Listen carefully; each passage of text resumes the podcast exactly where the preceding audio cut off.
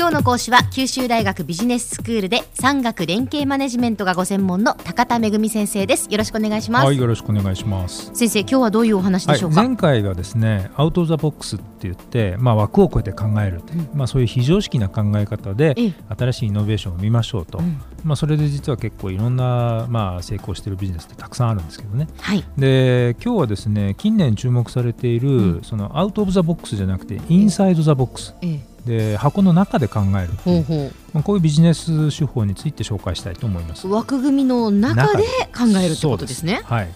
でまあ、先日ですね、インターネット上のニュースをこう見ていたら、すごくあこれ面白いなっていう記事があって、はい、でキリンビバレッジってあの会社がありますけど、じゅういちがつに発売を開始したの缶入りの飲料で別格シリーズってあるらしいんですね。うん、ありますね。ええ、でこれ価格にひゃくえんにもかかわらず大ヒットしてるらしいんですよ。うん、はい、で年間販売計画はもともとひゃくまんケースだったんですけど、うん、発売してにしゅうかんでなんとはちわりもう売れちゃったと。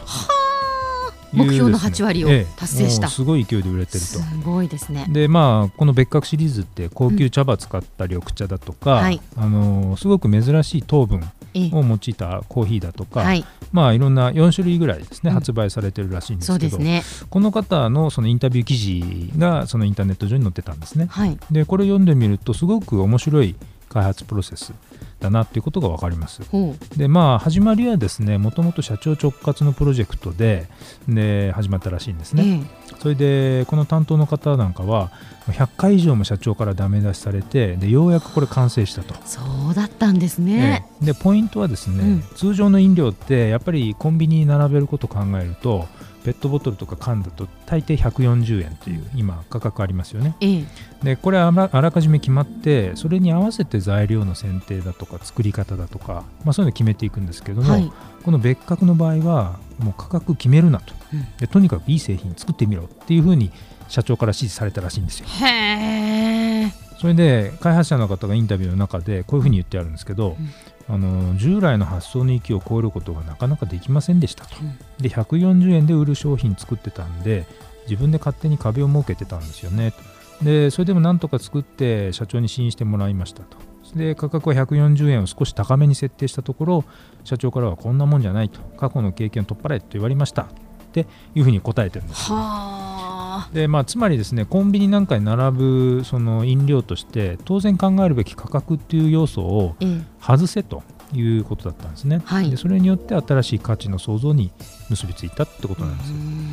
でこれですね、インサイド・ザ・ボックスっていうですね、アメリカのコロンビア大学 の, あの先生たちが提唱している方法として最近、はい、あの注目されているものに該当するんじゃないかなと思うんですね。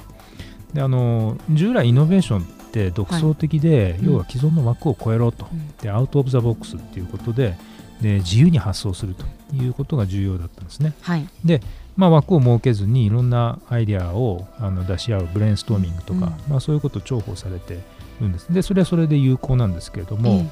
でこのゴールデンバーグっていうコロンビア大学の教授が提唱しているのはインサイド・ザ・ボックスっていうこの方法はですね、はい、むしろ制約の中にこそイノベーションが潜んでいるということなんです。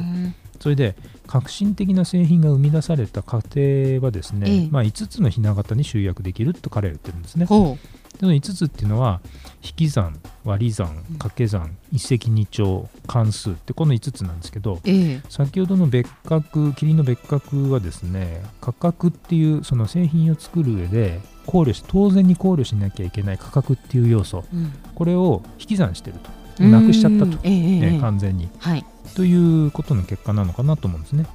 で引き算の手法ってですね、この創造性を妨げる思い込みを捨てて、従来その製品に必須と考えられていた、まあ、そういうものをこう除いちゃうっていうことなんですね。は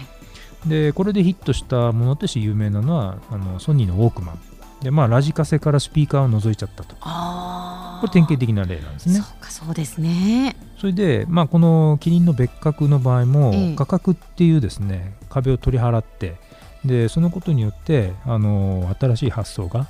あ新しい視点が得られた と,、うん、ということなんですね。で、まあ、このインタビューに答えた方が言ってるんですけど、本当に美味しい緑茶って何っっていうことを議論して原点から見直したと、うん、で緑茶の研究を長く自分がやってきた影響なのか、ええまあ、議論の中で自分の考えが凝り固まってるっていうことを痛感させられました、ね、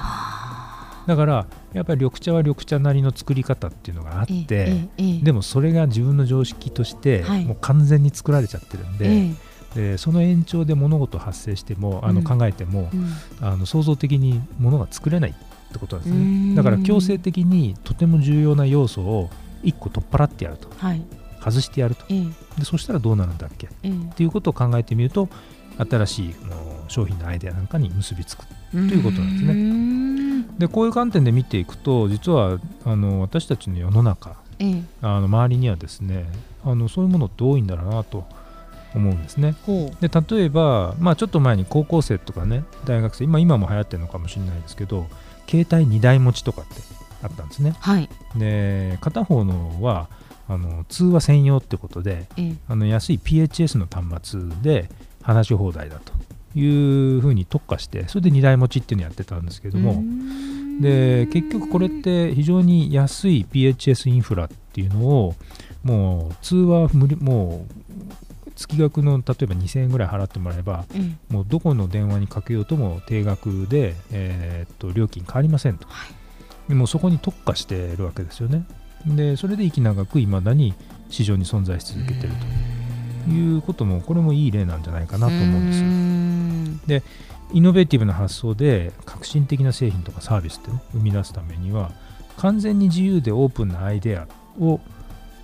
あの出しましょうっていうそういうプロセスじゃなくてむしろその製品に欠かすことができないと考えられていた、うん、あるいは思い込んでいた要素っていうのを大胆に取り除いて考えるということの方が有効な場面っていうのがあるんですよってことなんですね。うん、取り除くことによって、まあ、一つのこう、まあ、制約を課すということですね。 そうです、はい、その中で何ができるのかっていうのを考えていくっていうえー、では先生今日のまとめをお願いします。はい、えー、独創的で革新的なビジネスを生むためには常識の枠を超えて発想するアウトオブザボックス、まあ、これはいいんですけれどもむしろ制約を加えるインサイドザボックスの方が有効だという理論に最近注目が集まっているんです。今日の講師は九州大学ビジネススクールで産学連携マネジメントがご専門の高田めぐみ先生でした。どうもありがとうございました。はい、ありがとうございました。